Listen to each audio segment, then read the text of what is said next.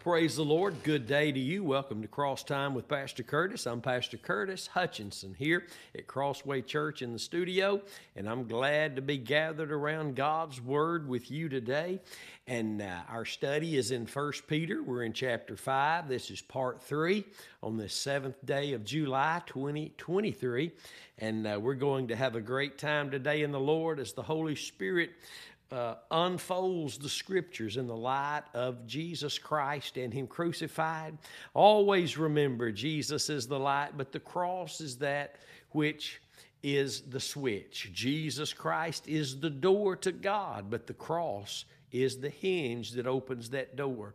And all of God's words point to the one who is the living word and what he did as the Lamb of God for us so that his word could live in our hearts today. And I'm so thankful to know these things and to be sharing them with you this morning. So grab your Bibles. Let's get ready to jump in here in just a moment. But first, I want to remind you that Determined Youth Camp is less than two weeks away.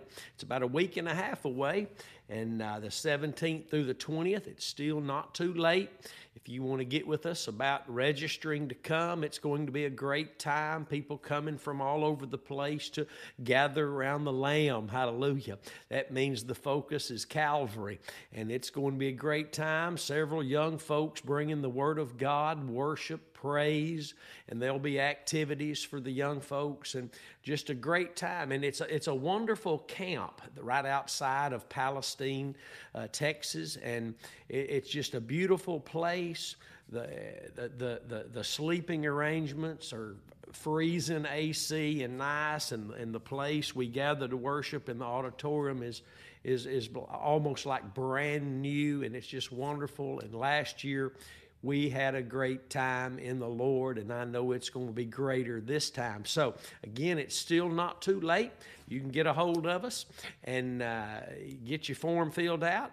It's only $125 a person, and uh, that covers the food and the, the, the sleeping arrangements and everything else. So it's a great time in the Lord, very cheap. So uh, we're just looking forward to seeing you there. All right, First Peter chapter 5. Uh, let's begin this morning in this third session of chapter 5. And uh, in verse 5 is where we'll begin. And we're going to be discussing humility today. So grab your pencil, your paper, uh, whatever you need to be able to take notes and uh, just ask the Lord to to put these truths in your heart today, to make the light of His truths a little bit brighter uh, to your soul. And I know He's going to be faithful enough to do that for us all today. Uh, 1 Peter chapter 5, verse 5 Likewise, ye younger, submit yourselves unto the elder. Yea, all of you be subject or submit one to another, and be clothed with humility. For God resists the proud and gives grace to the humble. Watch now, verse 6 Humble yourselves, therefore, under the mighty hand of God, that he may exalt you in due time. And so let's look at this word today humility or being humble because we do not of course, have the right to uh, interpret that any old way we want to. And of course, we know, I hope most of us do anyway, that humility is not some lip hanging out in some way that we carry an appearance around with us. Humility, because of what the Bible says, it receives, which is grace, and that which, if it's not there, pride is there, and God resists the proud, humi- that lets us know humility is not the way we act because the way we act is not what gets us grace. Oh, see how good that is. It's not going around with my lip hanging out and I'm, I mean, I'm just the politest guy in town and I'm the sweetest thing this honey wrote. That, that's not humility because that doesn't get me grace. See, see how awesome that already is, already. The uh, humility gets me grace. And grace is how I must live through faith, by grace through faith, or I'm not even really in agreement with the Lord. I'm really not walking with the Lord. Nobody is walking with the Lord unless it's by grace through faith. Nobody, anytime, no, nowhere. By grace through faith. And what's required before the by grace comes is humility. And it says here and, and rightly so, the Holy Spirit knows what He's doing. He's God, of course. And when he starts talking about submit yourselves to the elder, to the pastor, to those who are over you in leadership, he knows he's got to start talking about humility because without it, honey, we ain't submitting to nothing. We can't even make up a few rules and submit to them our own self. We're not submitting to nobody. That, that, that's, that's today's church. That's why folk go from church to church. I, ain't submitting to nobody. And when he starts acting like we starts talking about submitting to leadership, I'm out of here. Now, I'm, I'm not going to be controlled. Uh, but but uh, that, that's today's church for the most part.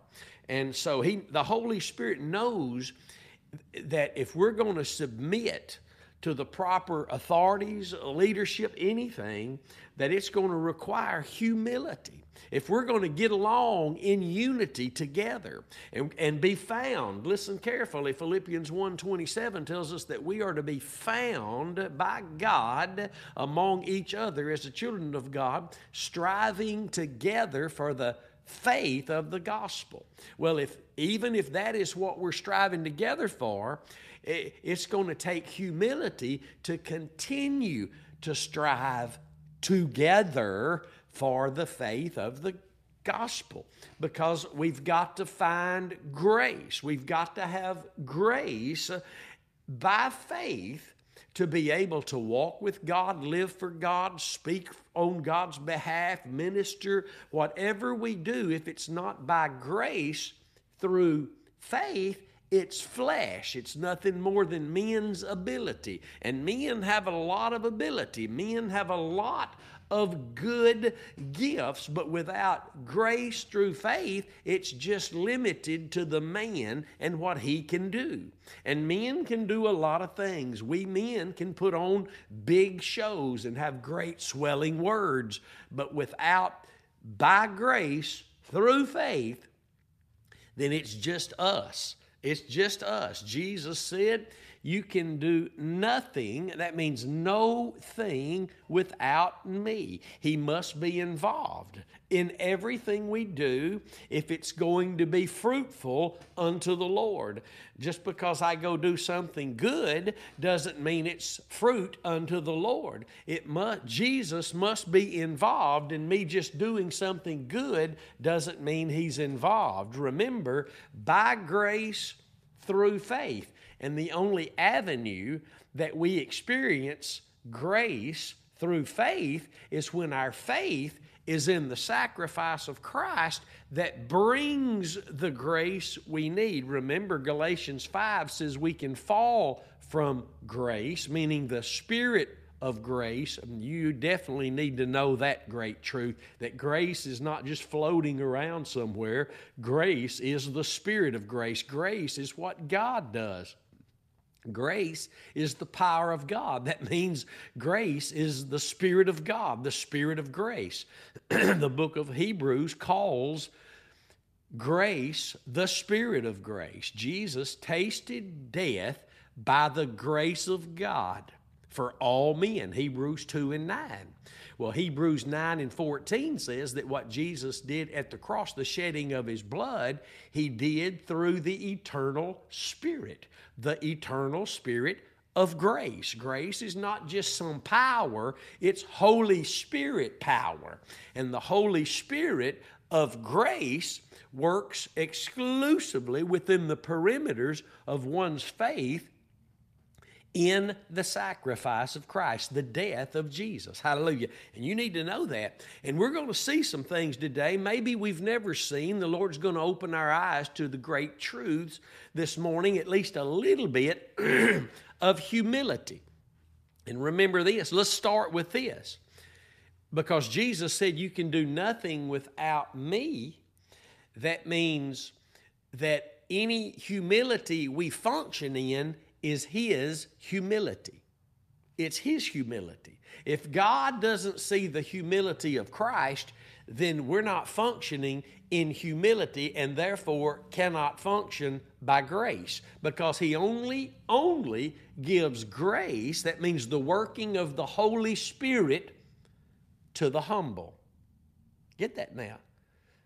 I know most christians have never heard anything like this. And i'm being honest most christians have never heard anything like this God gives grace, the working of the Holy Spirit, because that's what grace is the working of the Holy Spirit. Grace is not just some power somewhere, grace is what God does. I said, grace is what God does. Jesus tasted death by the grace of God for all men, Hebrews 2 and 9. 2 Corinthians chapter 5 tells us that God was in Christ reconciling sinners to himself. So, grace is what God does when He finds faith in the sacrifice.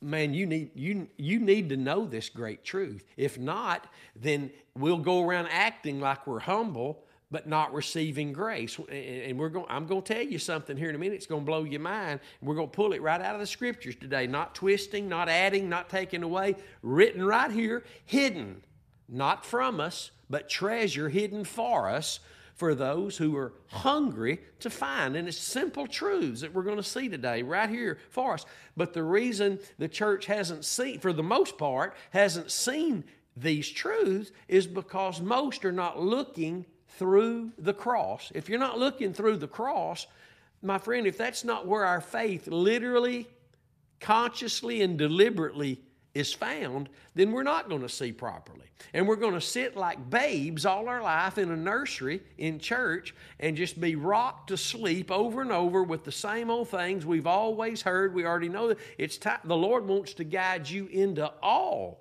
truth.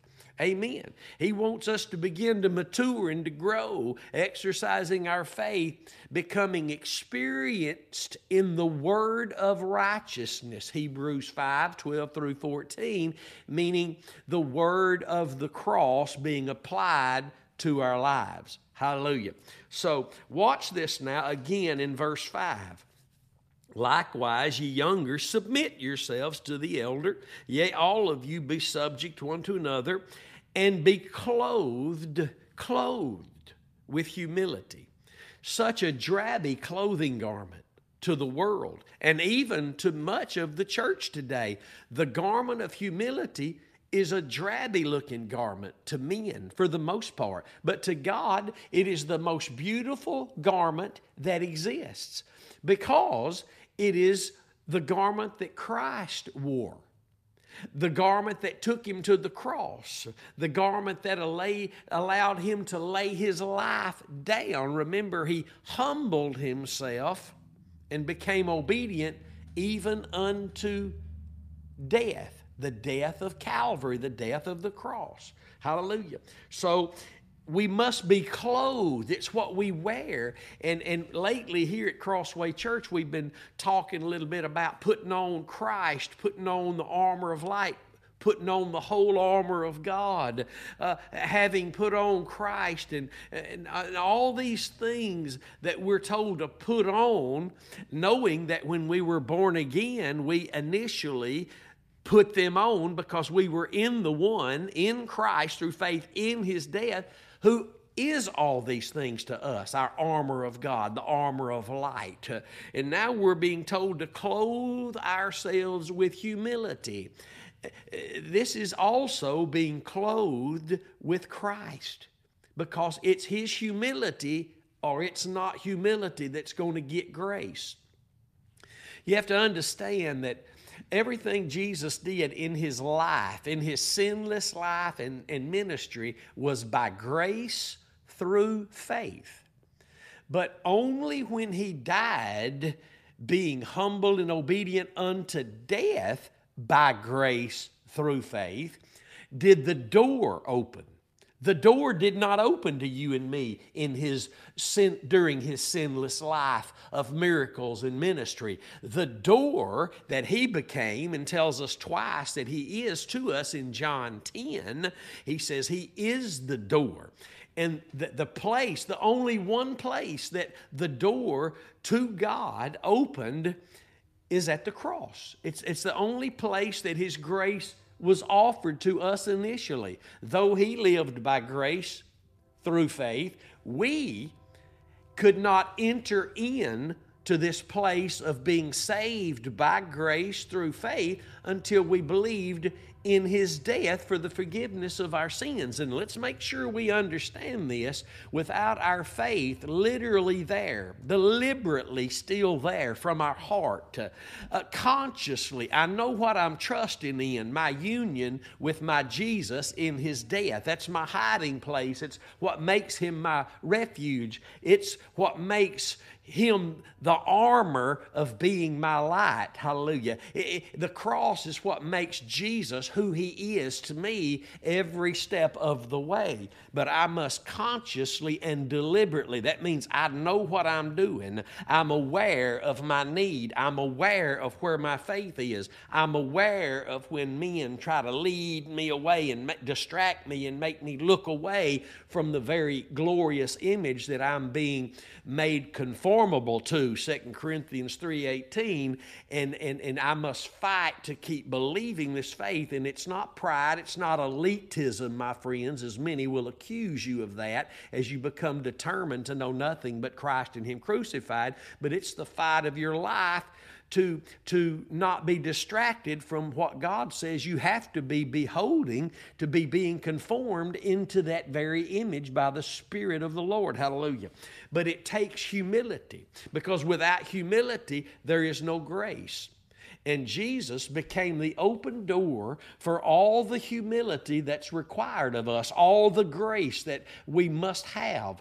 Jesus open the door, and only through that door of his death does humility and grace flow to us. If we're just trying to be humble, it won't work. Faith in his death allows us to be humble to receive the grace we need for obedience to the faith. That's what the Bible says. And verse 6 uh, says, Humble yourselves, therefore, under the mighty hand of God, that he may exalt you in due time. And the example here is, of course, Christ being exalted because he humbled himself, even obediently unto death on the cross. That's what got him exalted, is it not? That's what allowed God to give him a name above every other name, hallelujah, was his endurance by grace through faith, through humility and obedience unto the death of Calvary, is what got the exaltation of Christ. And hear me this morning, His exaltation for me as a believer is my exaltation. But I get to experience that when my faith is in what allowed God to exalt him. Not because I go around quoting something, not because I'm doing something, but because my faith is deliberately and consciously in his death. That's where my union is with him. Because of his love for me, he gave himself for me. There he called me. There he introduced himself to me. There he inducted me, immersed me into who he is by his Spirit. There he justified me. There he dressed me in his armor, all the armor of God. There he dressed me in his armor of light. There he clothed me with humility. Hallelujah. So that I could taste and continue to taste of the grace of God that He tasted of for me in death on Calvary's tree. Hallelujah. So simple, so beautiful. But let's look at this again in verse 5 and make sure we don't go too fast through this because I don't care who we are, where we are, what we think about ourselves, how mature we think we might be. If God cannot find the faith of the Son of God, if God cannot find the, the, faith, the faith of the Son of God that the Bible says in Galatians 2.20 that we live by, then He can't give grace to that. He can't give grace. God cannot give grace to anything but the faith of the Son of God found in our hearts. Paul said that we live in this flesh by the faith of the Son of God that loved us and gave himself for us. That's Galatians 2:20. That's the faith the Lord is looking for to be able to give grace to. You got to understand this. Everything that we have to function by or in or through, it belongs to Christ. Whether it's humility, whether it's grace, whether it's faith, it doesn't matter what it is. We sometimes think that being a joint heir with Christ, and we start thinking about the riches of heaven one day and all that. No, we need to also remember that being a joint heir of Christ, that means that anything we have access to belongs to Him. It is His. And the only way that he obtained it was by dying as the lamb on Calvary's tree. Isn't that what Revelation chapter 5 tells us? That the lamb, they're singing a song in heaven. We'll all be there singing it soon, all of us. Worthy is the lamb who was slain to receive riches, glory, power, blessing. Let me say it again. Worthy is the lamb who was slain to receive riches, glory, power, blessing, honor, so that he could distribute through his death those who he finds faith in his death every moment of our lives by grace. By grace. You see, for us to be able to say, Oh, taste and see that the Lord is good, then we must be tasting the same thing by faith that our Savior tasted of, which was death. Christians love, and rightly so, that we've been pardoned from our sins. My goodness, aren't you glad that you're saved and that God, His wrath is no longer against you? But now you know He loves you, He's accepted you, He's brought you into the beloved, He's stamped justified, clear from all guilt and shame upon you. But let me say to you, what we really not fond of is being crucified with Christ. And that's where the rubber begins to meet the highway. And that's where most Christians begin to pull away when we begin to hear things such as how ugly and deceiving our own self is, and how controlling our own self can be, and how selfish and conceited and self righteous, and all those ugly words that self can be. And, and, and when we begin to hear that, uh, it rubs the hair the wrong way on the cat, so to speak. It begins to ruffle our feathers. But we like being pardoned, but crucified with Christ. We must be found learning of that part because that's what's going to help us learn to taste of what we should be eating and drinking. Jesus said it's his flesh and his blood. Hallelujah. That means faith in his death. Hallelujah. Glory be to God. And then and only then are we going to be able to say, Oh, taste and see. Remember, Jesus told Nicodemus, You can't enter the kingdom, you can't even see it unless you're born again. John 3 3 through 5. So our eyes come open and we see when we're saved because we've tasted by faith in what Jesus did by grace through faith on Calvary's cross. See how simple and beautiful that is. When you were born again, you tasted of the flesh and the blood of Jesus. You tasted, meaning that means you tasted of his death. Amen. You died with him. You were buried with him, raised to newness of life in him. Hallelujah. Glory be to God. So look at this now. In verse 5, we're told that God resists the proud. He cannot give grace to the proud. And the proud heart is not necessarily the man running all over town with his chest sticking out because he owns half the businesses in town. He's got a, a three quarters of all the money in town. Listen, pride is found where a heart is not trusting in Calvary. Pride is there. Pride is what prevents the heart from trusting in the death of Jesus. So when we hear preachers say, Do we really want that message in our town? Why does it always have to be about the cross? Because we never want pride to have a, a shot, an, a, a, crack, a, a little sliver to wiggle into. Because while we're not trusting in the cross, we're trusting in ourselves. There's only two options, Romans 6 16 reveal that. There's not a third option. While we're not trusting in the death of Jesus, we're trusting in self. There's no idle time. There's no uh, complacency. What we might call, well, I wasn't really trusting in anything. Yeah, we always trusting in something, and our actions prove it. Our tongues prove it. Amen, Brother Curtis. But God never gives grace where there's pride. He never gives grace where there's pride. He gives grace to the humble. Who are the humble? Those who trust in the only place grace comes from the death of Jesus. It comes from nowhere else. Jesus tasted death by the grace of God, it comes from nowhere else. You need to think about these things. You need to begin to understand these things. This is why we must learn to love God's righteousness, hunger and thirst after His righteousness. Learn to have a love more than ever so, increasingly so, for the truth every single moment of our lives. Hallelujah. Watch this now. I got some things to share with you today.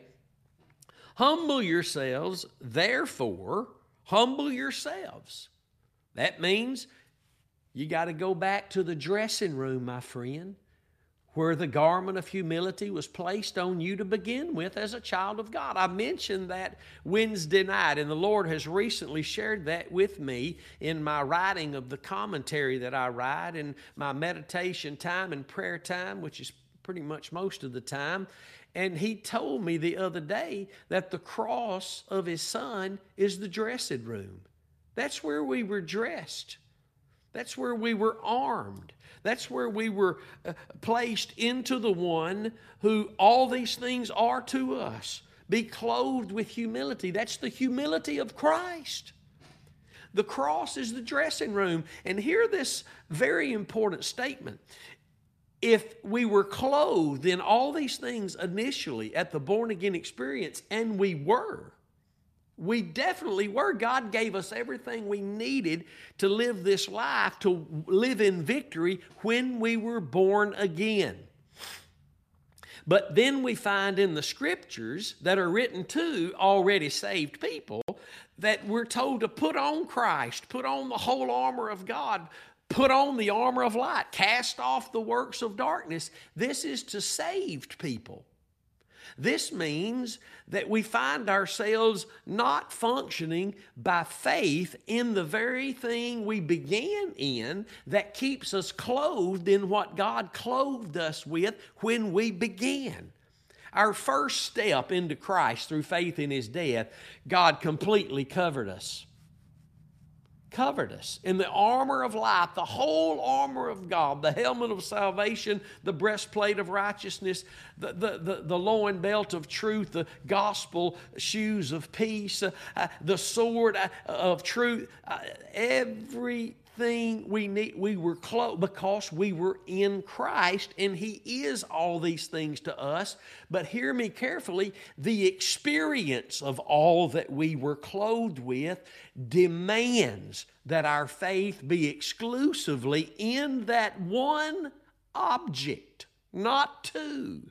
One object that allowed God to arm us and clothe us with all of these things. And today we're talking about being clothed with humility. And we're being told to be clothed with humility. We started out clothed, being clothed with humility, but here's another opportunity for us to see we can find ourselves functioning outside of this garment of humility. It's called pride. It's called the lust of the flesh. It's called, I got to go get something I want and I'll be back with you, God, after a while, or i have got to take this into my own hands. And songs, even in the Christian realm today, so to speak, are, are written, and I've mentioned this a few times, and, and, and I'm not condemning anybody, but I'm noticing things that we, people write songs that say, Lord, fight for me when I can't fight for myself.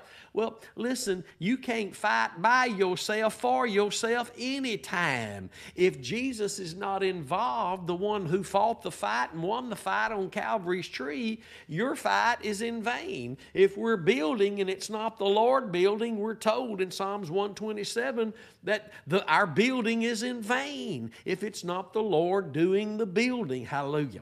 So know this today. You and I are being told to humble ourselves. That means come back to the place where we were clothed to begin with in the humility of Christ. It's not your humility unless it's the humility of Christ. You're not living by faith unless it's the faith of the Son of God, Galatians 2 and 20. It's such a simple truth, but mostly not taught, not preached, because men preachers are not looking to and through the sacrifice of Christ. It's the only place we can see clearly.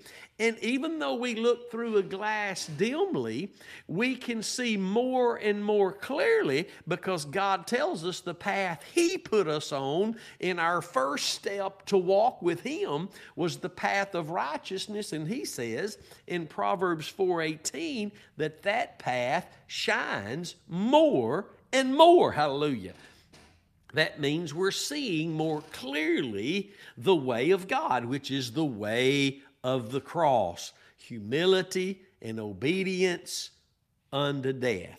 So let's look at some things here this morning. Scriptural, you might want to write this down. Now, we've already covered this, but I'm going to say it in a way that's going to make you look at it. It's going to make you that care look at it. Scriptural humility is always found obedient unto death, the death of Christ crucified. Humility is always found in obedience unto the death of, excuse me, Jesus Christ crucified. Let's look at Philippians chapter 2, verses 5 through 9 this morning. Watch what the scriptures say to those of you who are hungry for the Word of God to literally be the lamp to your feet and the light to your path. Literally, not just a verse we quote, but today, in this moment, to find God's Word lighting up my feet and showing me the path they need to be on. Watch carefully this morning, Philippians 2 5 through 9. Let this mind, not any old mind, let this mind be in you which was also in Christ Jesus, who being in the form of God thought it not robbery to be equal with God, but made himself of no reputation. Oh, that's our problem today. Oh, that's our problem today. We're trying to make ourselves known instead of the one who's made himself known to us. Oh, it's a problem we have today. It's called pride. He, but he made himself of no reputation, and took upon him the form of a servant, and was made in the likeness of men. It's talking about God becoming a man. And be, here it comes. Are you ready for this this morning?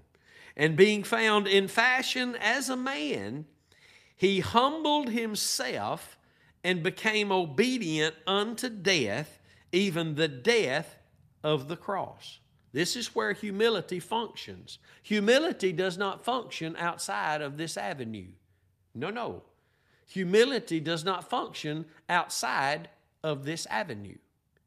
Humility gets grace, and grace, when we're, we receive grace, the Bible says we've received grace for obedience to the faith. Oh my goodness. How simple and power, how, how, how great is that treasure? How great is that treasure to know that if I'm going to experience true scriptural humility, it's got to be the humility of Christ. And what does that humility do? What did it do for Christ? He, became, he humbled himself and became obedient unto death.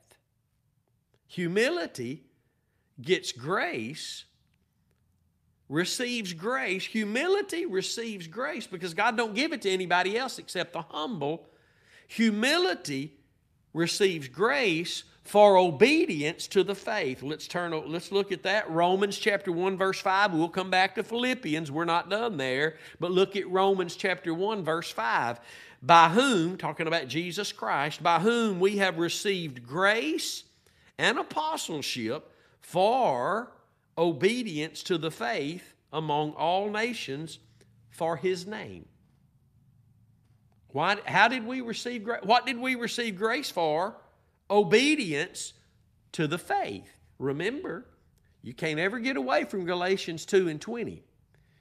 If we're living for God by scriptural grace through faith, it's the faith of Jesus Christ we're living by or we're not living.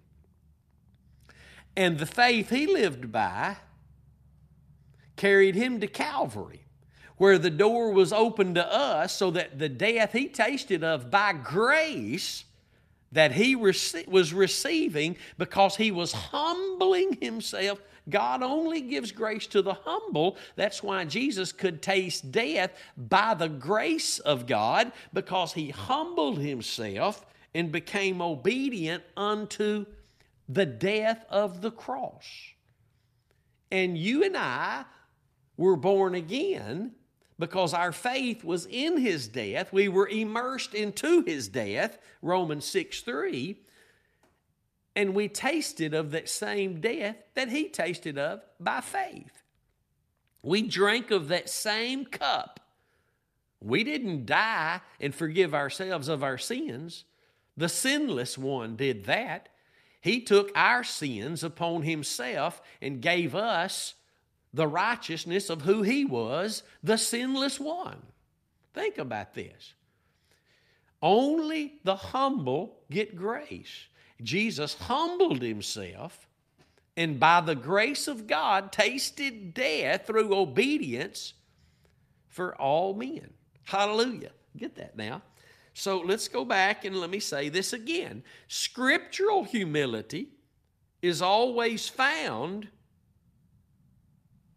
obedient unto the death of Jesus. See, isn't that what we became? God says when we obeyed that form of doctrine. See that in Hebrew, in, I'm sorry, Romans chapter 6, verses 17 and 18. It doesn't say there when we believed that form of doctrine, which is what we did, but the way God sees things is different than the way we see things. We, we had to believe in the Lord Jesus Christ and what He did at Calvary to be saved, but the moment our hearts trusted in His righteousness, which is what He did in death by grace through faith on, on the tree of Calvary, God says, you've now obeyed that form of doctrine. You've obeyed that form of doctrine. What does that mean? God has now offered you the obedience of Christ. He sees you having received the obedience of Christ. Because remember, we can do nothing without Christ, and whatever we do without Him is not fruitful unto God, can't glorify God. So, anything we have, whether it's humility, it's His. If it's faith, it's His. If it's grace, it's His. I don't care what it is, it's His. So we anything that we have and we're calling it ours, it's because it's His. When Jesus would heal people and say, Your faith has made you whole, you got to be careful what you do with that. The only reason He says your faith is because what he did by grace through faith was passed on to them.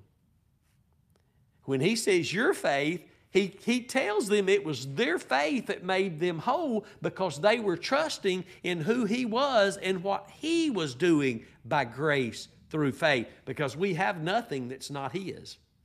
And the experience of it is not just because it's his, he must be involved in it. This is why we must put on humility. It is what we must be clothed with because this garment of humility, meaning that our faith is literally, deliberately, and consciously in his death, what he did for me to pardon me, and what he did there for me so that I could be crucified with him, that I might wear the garment of humility to receive grace that he tasted death by.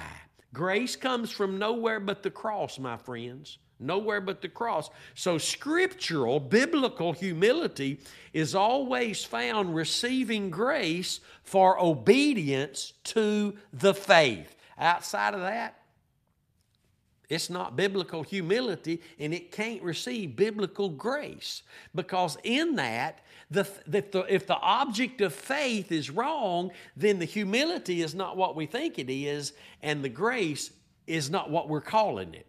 Everything centers around that object of faith being the sacrifice, the death, the cross, the gospel, Whatever word you want to use, but it must be your union with Christ in His death. It must be His death that is the center of everything because that is our gathering around the Lamb.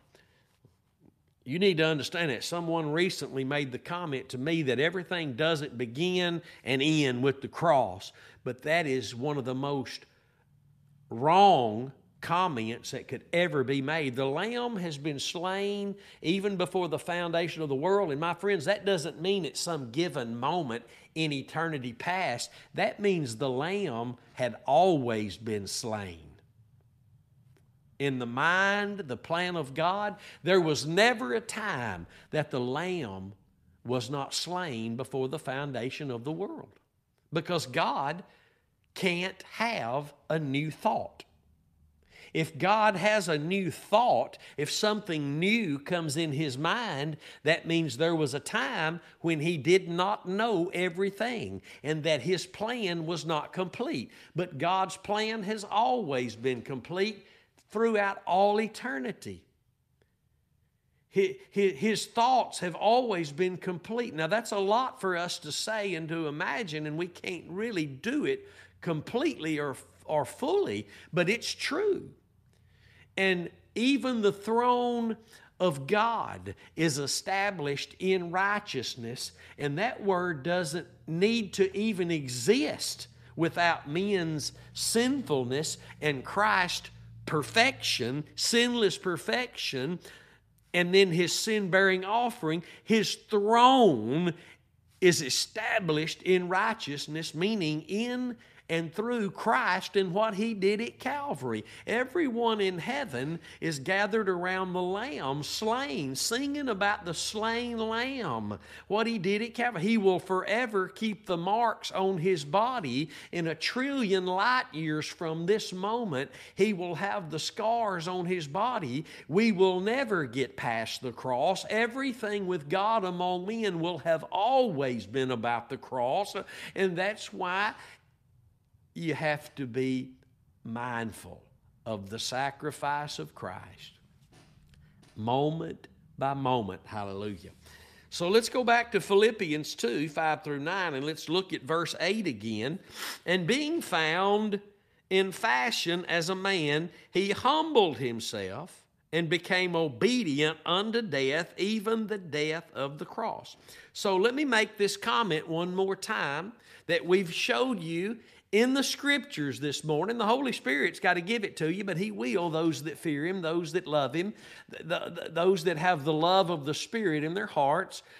They, the Lord will show them these simple yet grand and marvelous treasures of truth in the Word.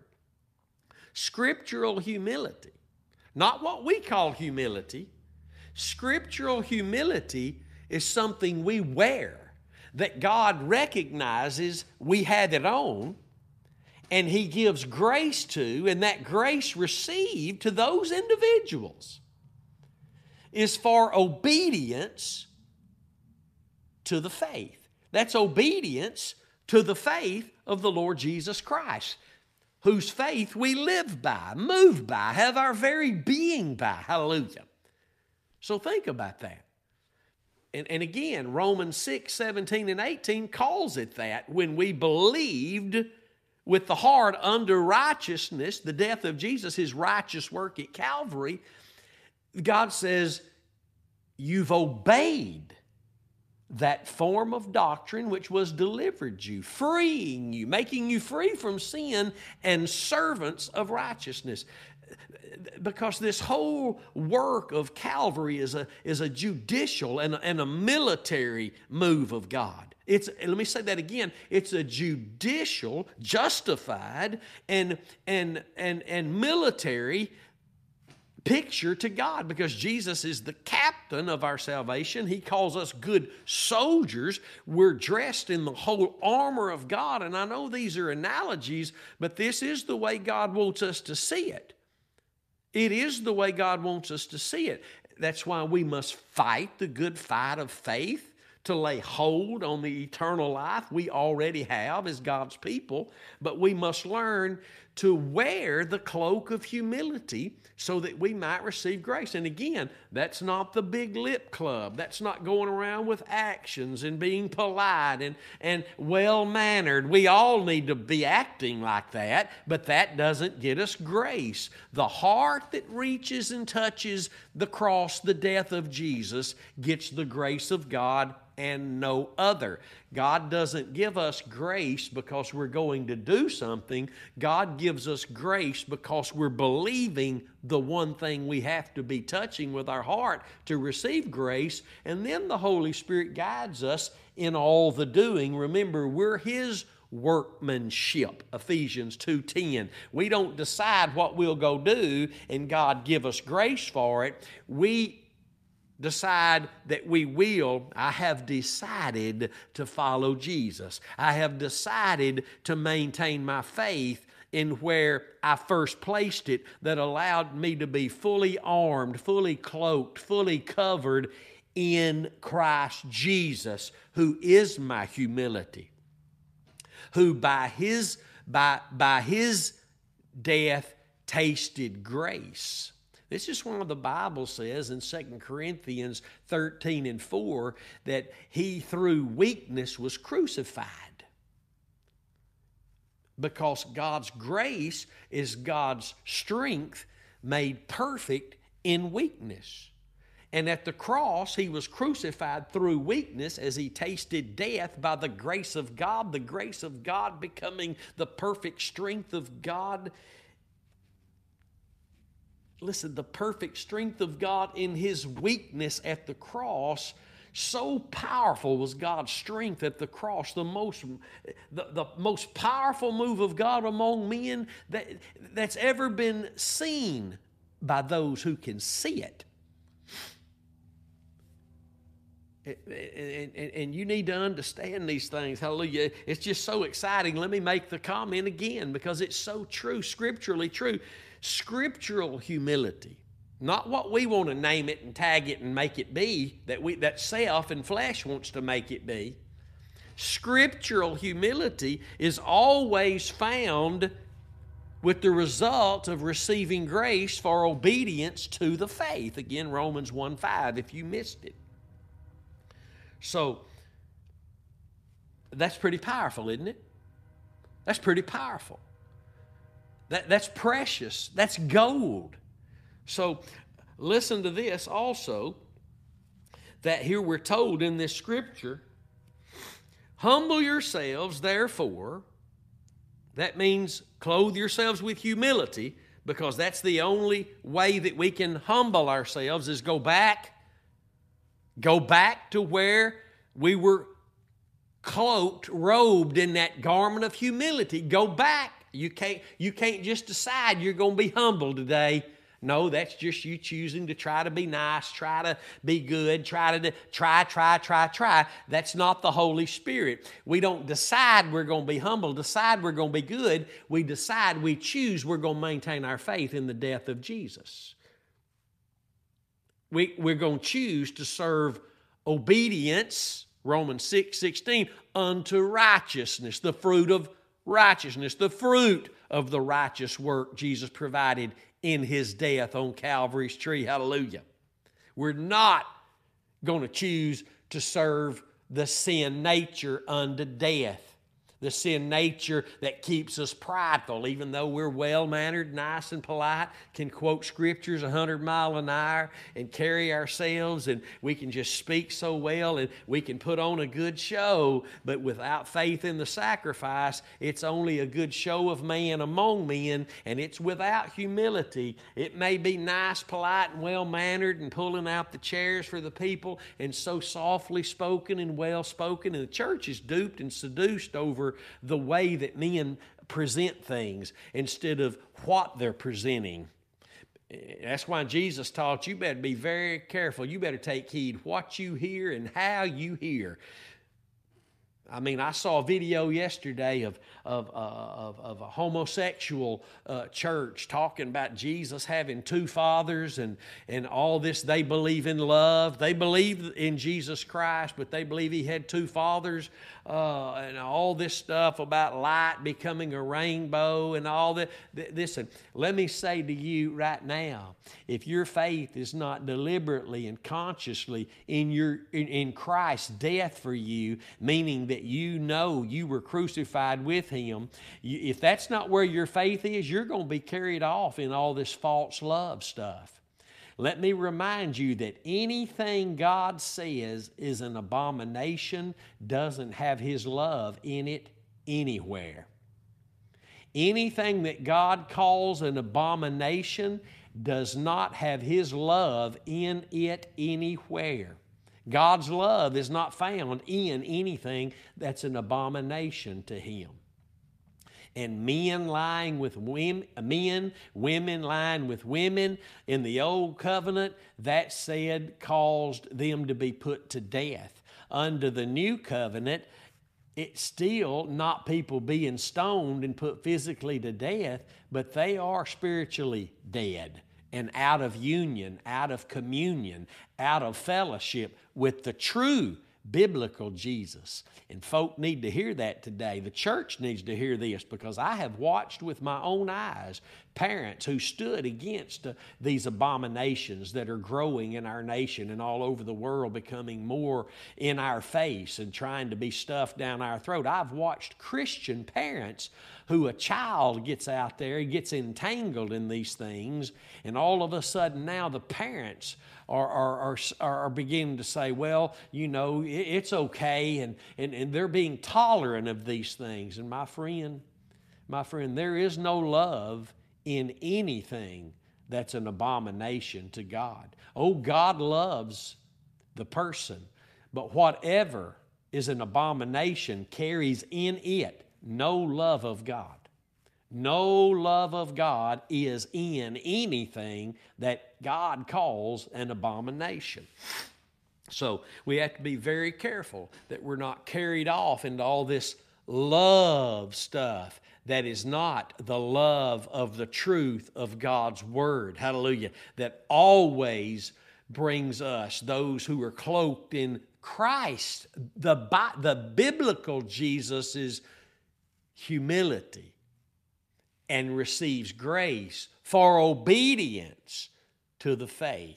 Hallelujah to the Lamb. Now let's look at this phrase in verse 6 Humble yourselves, therefore. What for? Because God only gives grace to the humble. We're being told to humble ourselves. That's not take a deep breath and, oh, I've just got to humble myself and go through this. No, that means I got to go to Calvary Oh, I got to go to Calvary. Hallelujah. I got to come back to where I began. It's the dressing room. It's where I now can be cloaked again in Christ's humility. It's where I can now once again put, have that armor of light on that I need, that whole armor of God. Hallelujah. Anything I'm told to put on, even this cloak of humility, I got to go back to where I was clothed. I don't just take a deep breath and walk around the house three or four times and, get my mind on the Word of God and quote a few scriptures. No, I got to go back to where it all took place, my friend. I've got to go back to the dressing room, the place it's all put on, simply my faith in the death of Jesus, my union there with Him in His death. I'm dead. The Bible tells us that Colossians 3 and 3. I am dead, hidden with Christ in God. I'm dead. I'm not here trying to make a name for myself. I'm dead, hidden with Christ in God. Watch this now. Humble yourselves, therefore, under the mighty hand of God. The mighty hand of God, the Bible says that He may exalt you in due time in due time. The cloak of humility receives grace to endure in the obedience of the faith of the Son of God who loved us and gave Himself for us, that we may also be exalted in due time, just like Christ was exalted in due time. The Bible says He was exalted and given a name above every name, that every tongue shall confess to that name, that man, that he is Lord, and every knee will bow before him. Hallelujah. Because the exaltation began at the cross. If I be lifted up, I will draw all men. The exaltation of Christ began in his being lifted up by God on the cross, and that exaltation, that being lifted up, is what allows him to draw all men and to continue to exalt us in due time. It's through the cross alone. It's through the cross alone. Even when the Bible tells us don't don't grow weary in well doing because God will exalt you in due time. Our well doing is the doing of the Spirit of God, the Spirit of grace in our lives, who can only work if He finds the faith of the Son of God being held on to in our hearts, meaning that our hearts are now in this moment trusting in His righteous work on the cross, his death. That's where our unity with Christ is, my friends. It's in his death. That's where we became one with him, in his death. Hallelujah. I'm glad to know that today. And the naysayers and all the ones who are, are, ministers that are clouds without rain, I pray that they eventually step into this great truth, this place of becoming determined to know nothing other than Christ in Him crucified. My goodness. But I want to say this. I don't have but two minutes left, I want to say this before we close today. When the Bible, and you can look this up for yourself, and I always hope and pray that you will.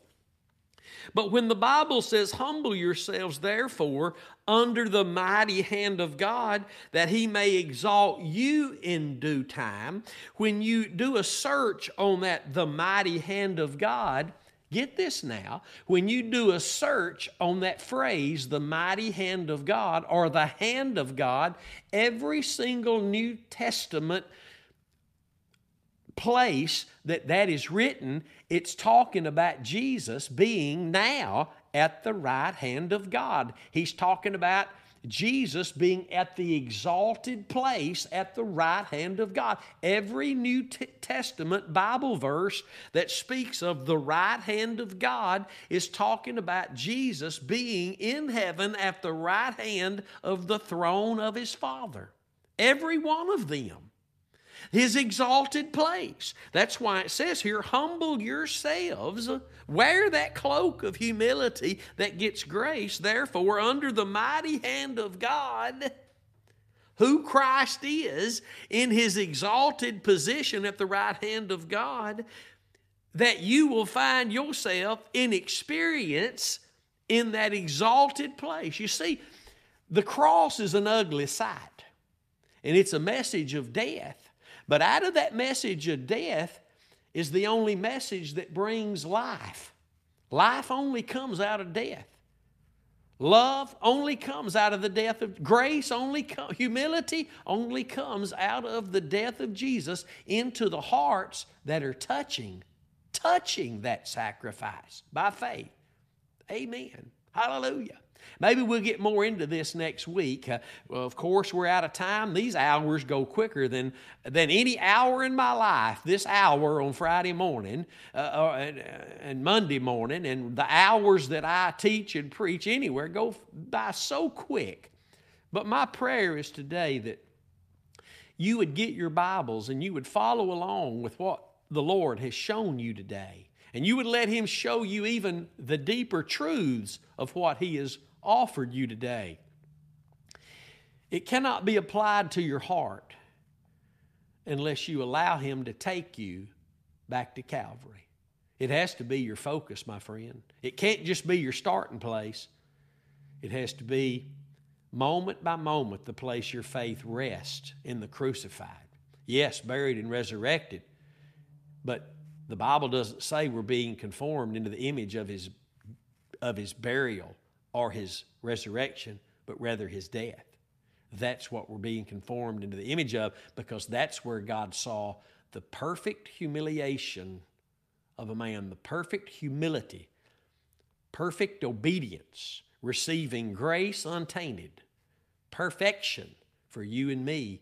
And it's the only door He offers it to anyone at any given moment. Therefore, let us have grace today. Glory be to God. I love you. I'm praying for you. Those of you who are struggling and you're in the battle for your life, you're in the battle for things physically, for things mentally, for things spiritually, financially, emotionally, whatever it is, our Jesus covered it at Calvary. And you have no fears.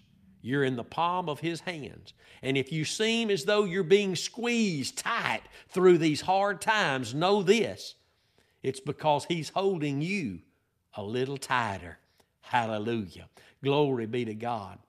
I pray that you would pray for us and help us continue to stand without wavering through all the distractions that come to attempt to move us from being determined to know nothing but Christ and Him crucified.